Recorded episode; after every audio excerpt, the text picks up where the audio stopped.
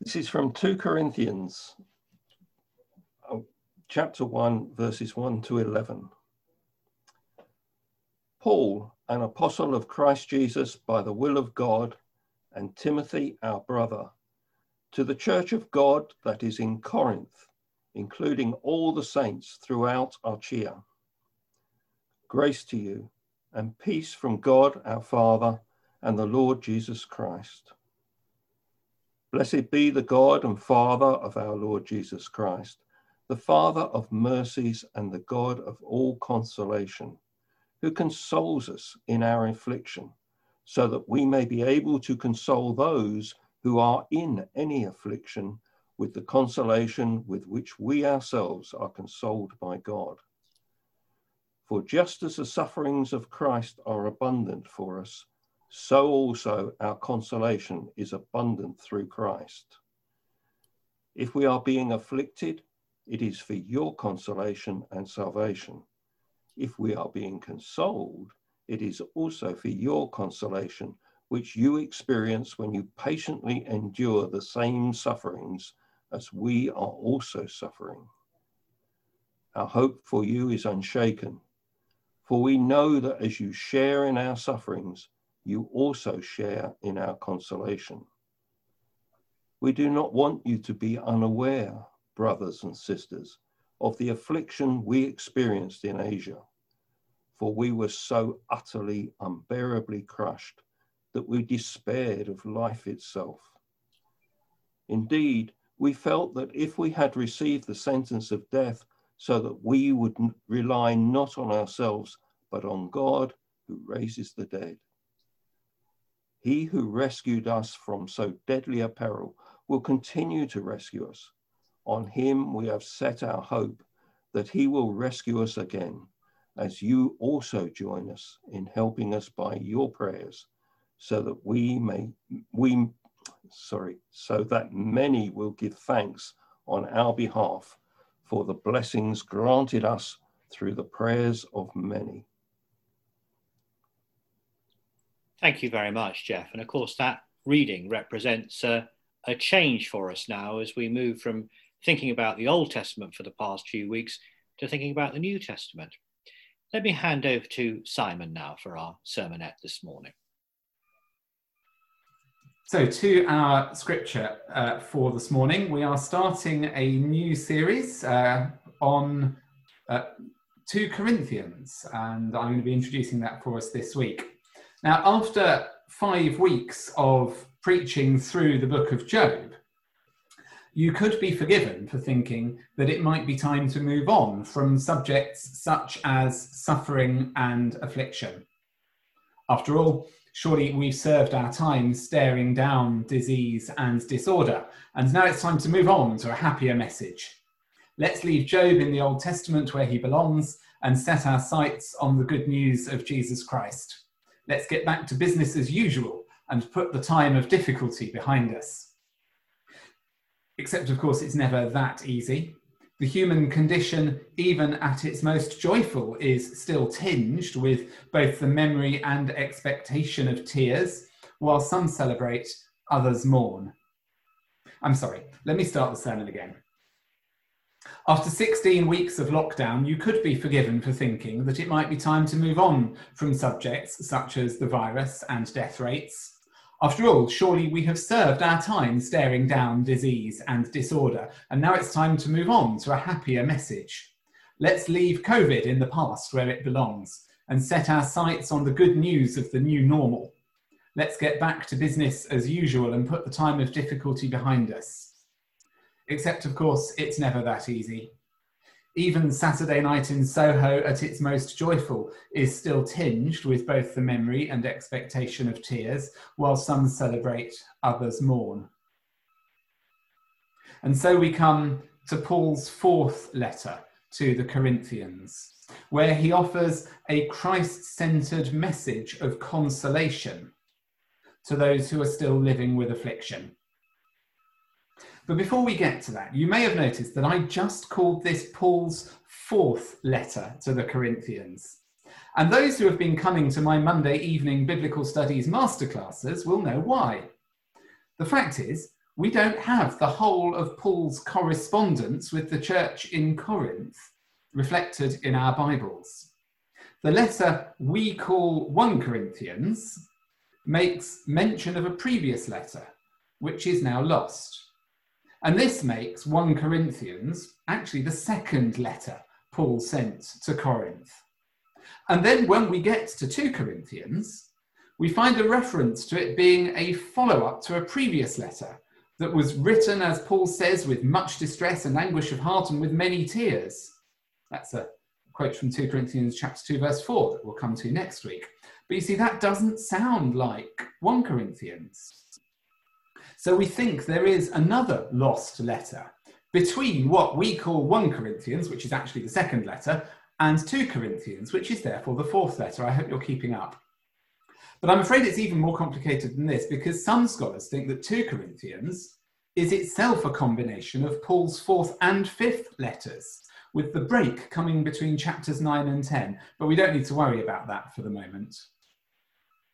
Anyway, back to chapter 1, where Paul begins in fine pastoral form by offering the Corinthians a message of consolation in their experience of affliction if you know anything about the Corinthian church, you will, I'm sure, remember that it was a far from straightforward congregation, as it tried to bring together both Gentile and Jewish converts to Christianity.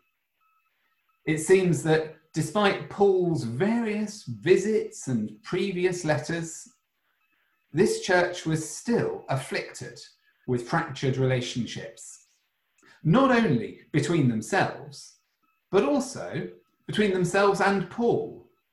And Paul's purpose in writing to them yet again in the letter we call 2 Corinthians is to try and overcome some of the shattering of relationships that has taken place there.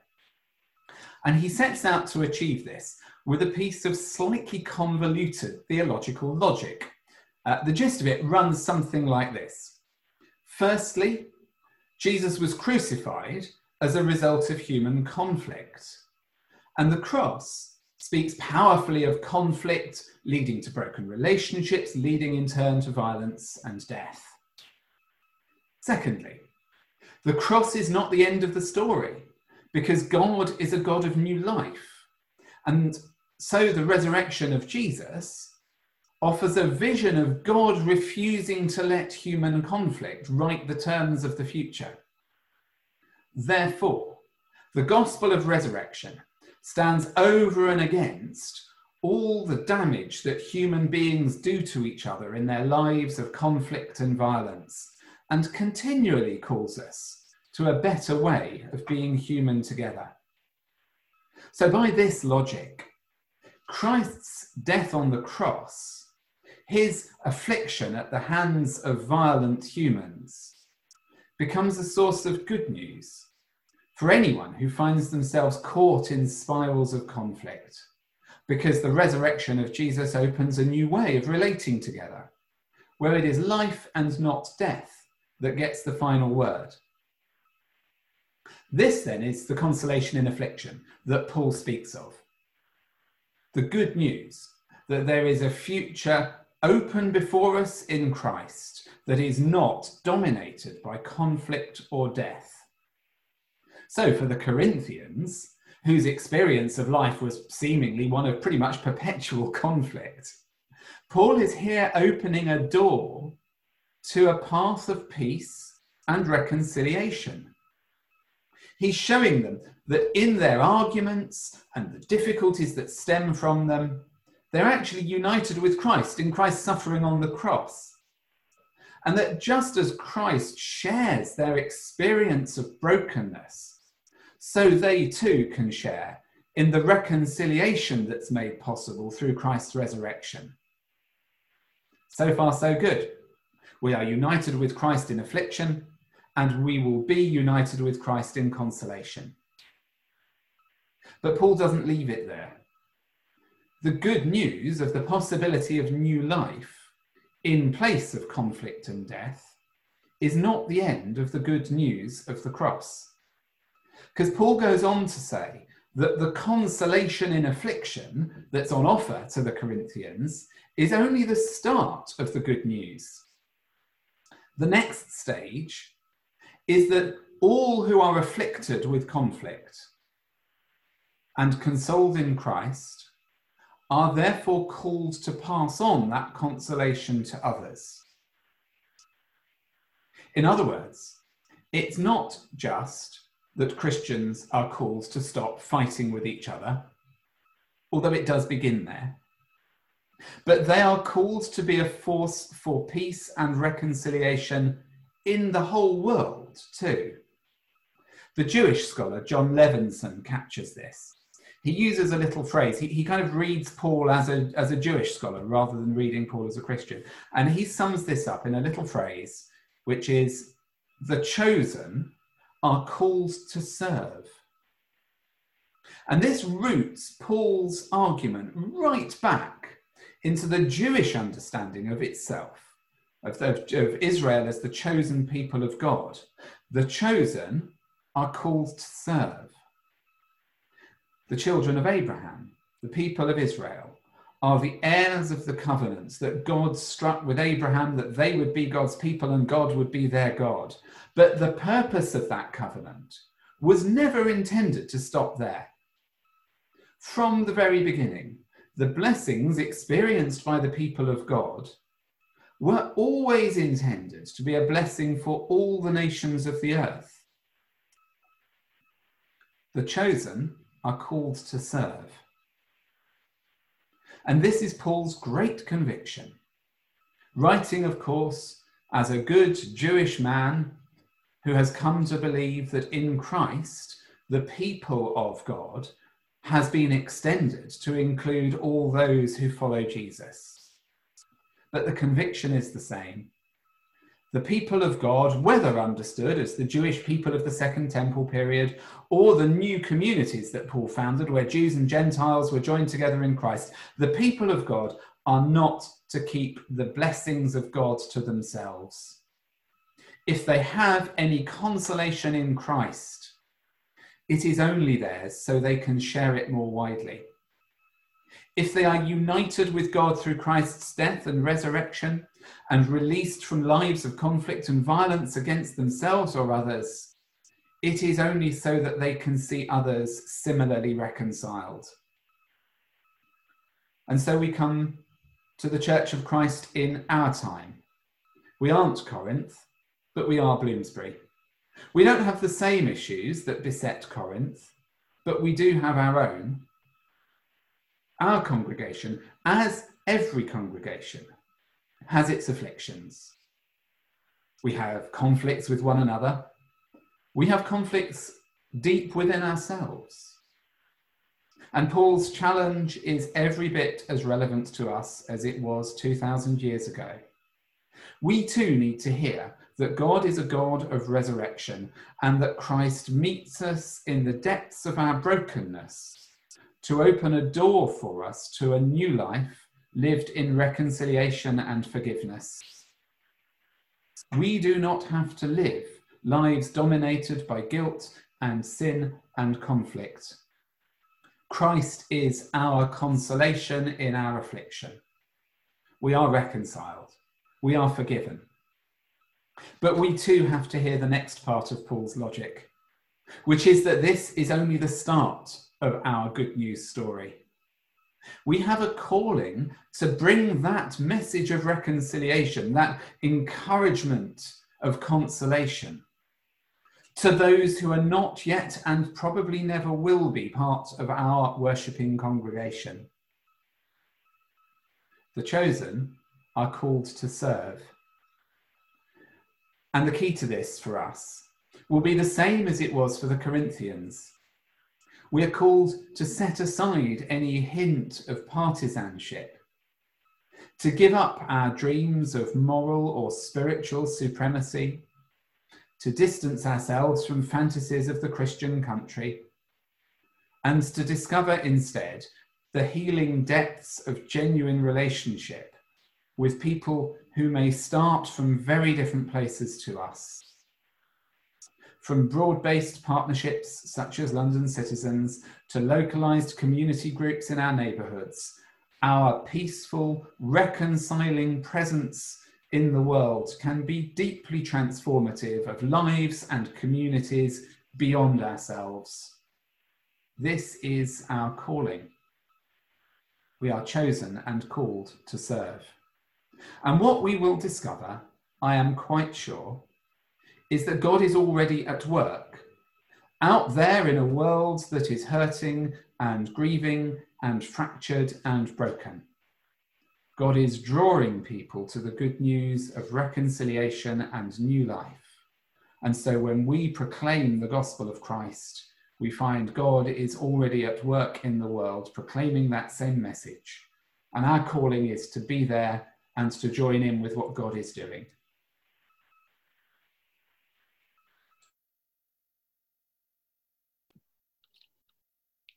Thank you, Simon. We'll turn to our discussion in just a moment, but let's just have a moment of silence to think through about some of the things that uh, Simon mentioned there.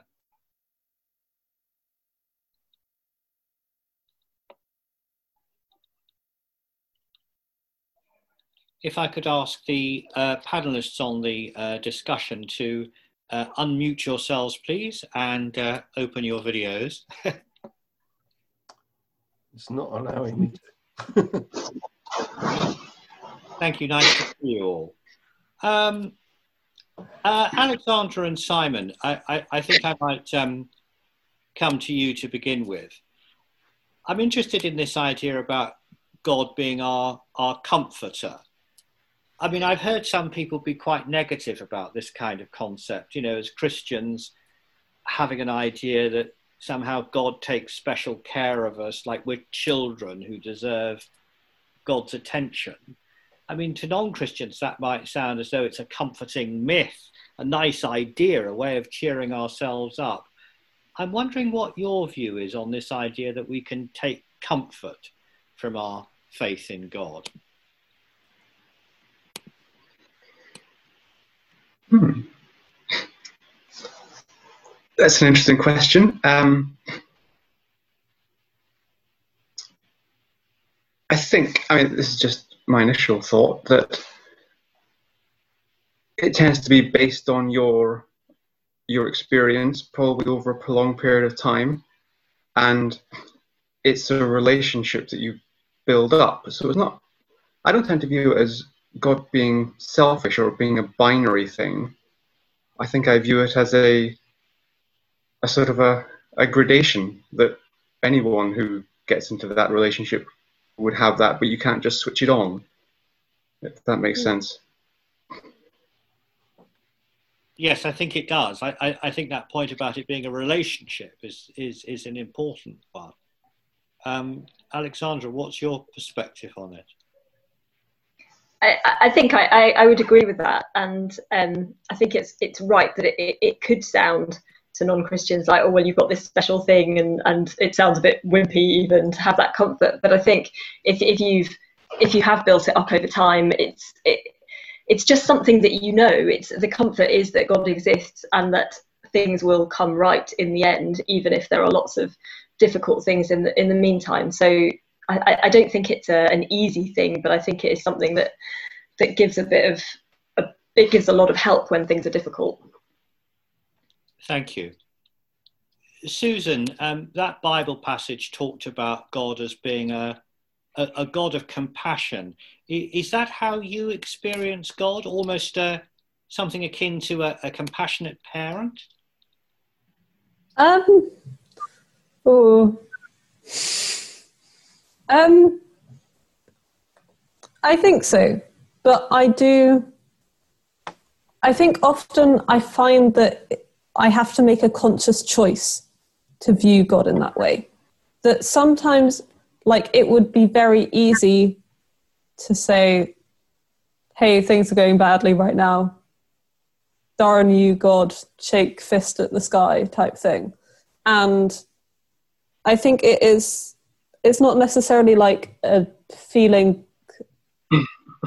that I already have, it's something that I make a choice to believe.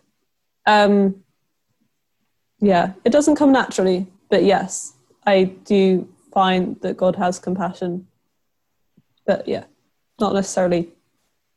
It's not necessarily easy. Yeah, I think that's an interesting that's an interesting observation that faith is a choice. I think the other thing that that that because we worship this idea of one God, that always creates a difficulty is that God has to have every attribute. He has to be seen as compassionate and the creator, and you know, obviously other religions that are pantheistic, they they have one God that's angry and punishing and difficult, and one God that's sweet and kind and, and mother like. I mean, but of course, everything has to be bundled together in, in, in, in this sort of unified figure, which is quite difficult sometimes theologically, I always think. Jeff, what did you think about this in terms of the, context of the letter to Corinthians that, that Simon was saying, a, a message to a troubled congregation? Not only was it a message from a, to a troubled congregation, it was a message from a troubled Paul and Timothy they are the ones that are experiencing consolation um, from the resurrection. And they are sort of trying to talk that into the, the church at Corinth, or at least that's the way I read the reading. And, uh, but there's this aspect that has pervaded Christian preaching in that, that you uh, have to be down in the dumps before you can experience the reconciliation. And that speaks well to people who probably have anxiety problems or otherwise. The people who are absolutely flat in terms of their emotions, that doesn't speak to them very well. So there is something going on here that is not quite, doesn't speak to me in the same way as it might speak to others. Um, and you get the same sort of thing that the prosperity Christian guys, they also have this sort of thing, you know, they, they sort of say, God's not on your side unless you're doing really well financially. That's not quite how I would read the gospel.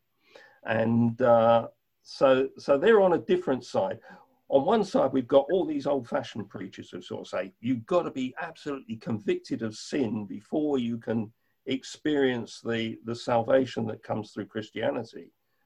Um, and then you've got the prosperity guys who sort of say, well, once you've reached that stage, you've got to be doing really well. And neither of those ring true.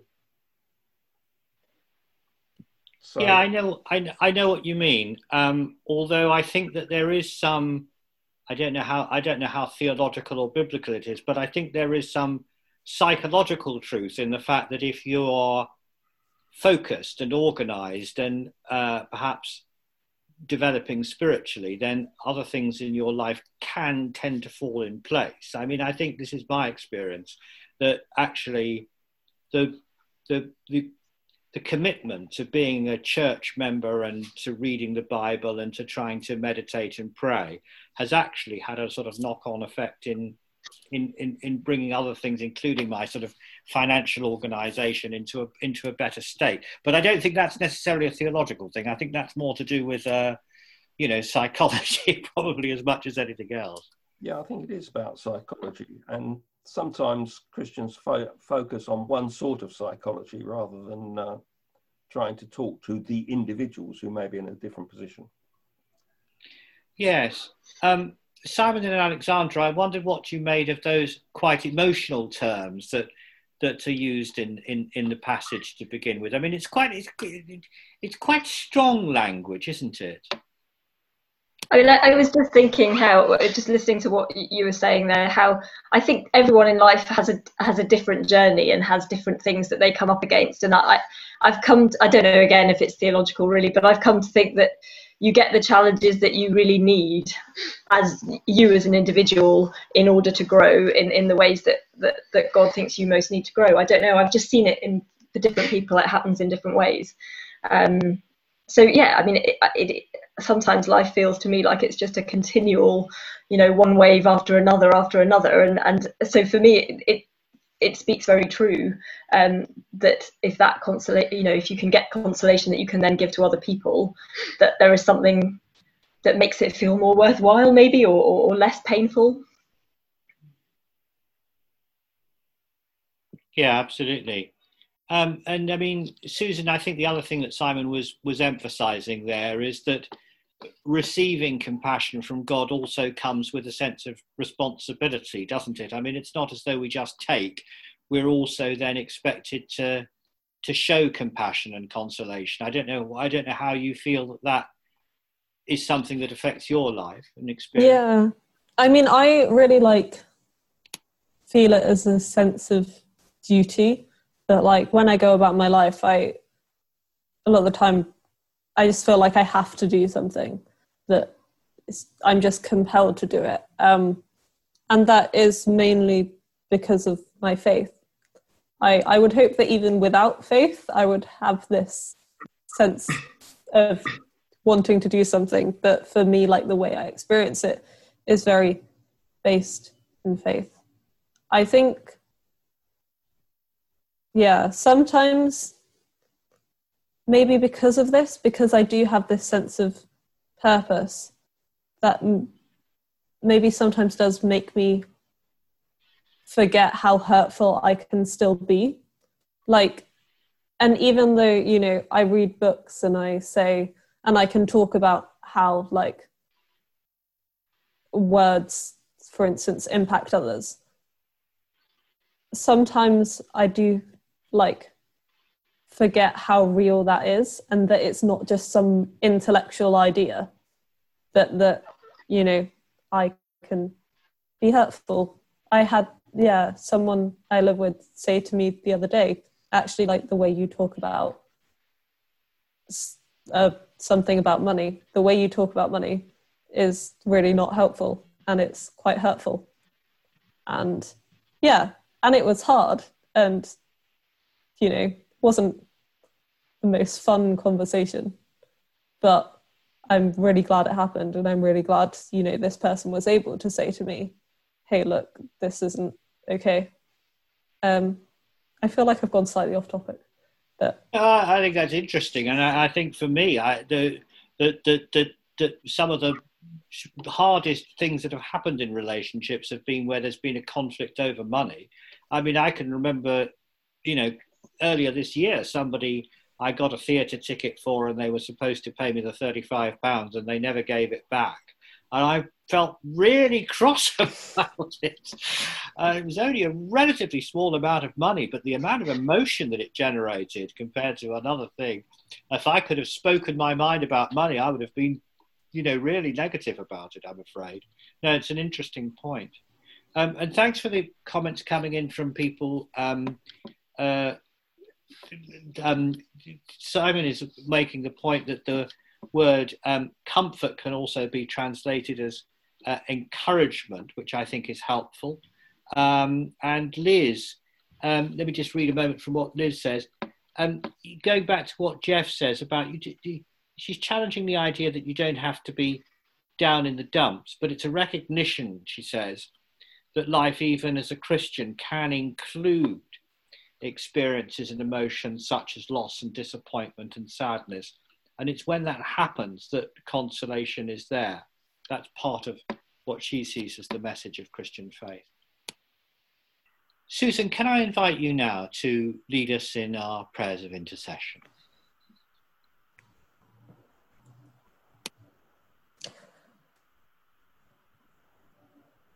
Okay. Um, I'm now going to lead the prayers of intercession. Um, we pray together. Dear Lord, thank you for our time together today. We thank you for the community we have. We thank you for our minister Simon, and we thank you for all the members of our church who give up their time for others. We pray that we are encouraged to support each other still, even as life begins to appear to be returning to, to normality. We remember those who are now forced to work, many of whom are still fearful, and we pray that you would encourage all of us to act with concern for others' health when we are out. We pray for the places of worship that are reopening, that people may feel safe, and that all people may find comfort and community in their faith, whether that be in person or not. Lord, we pray for all countries still struggling with the coronavirus pandemic. We pray for the United States of America, Brazil, India, and many others. We pray that their leaders would act wisely and that they too will be able to find times of rest and respite during this challenging time. We pray also for those countries which, through many years of colonial oppression, have been left with poor resources, particularly medical resources. May people find compassion in order to help those countries.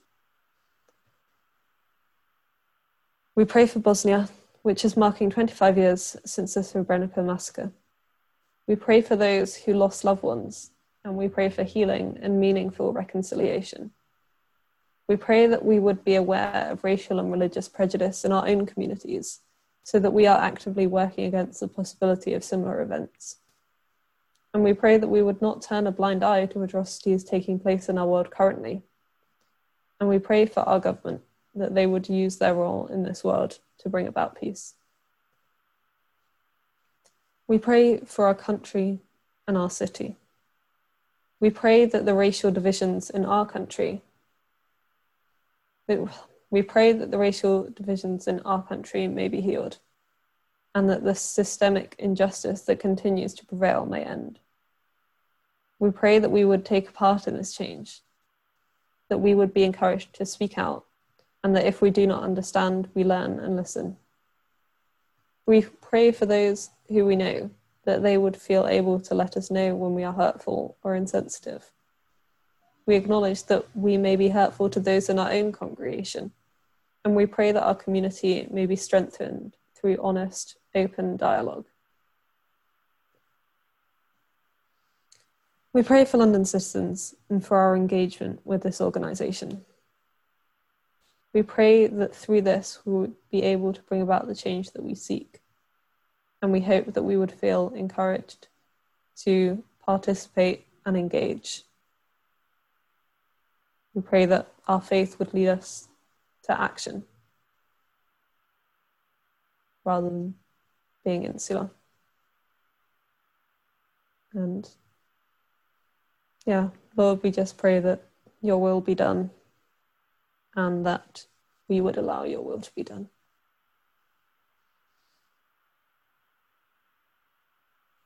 Amen.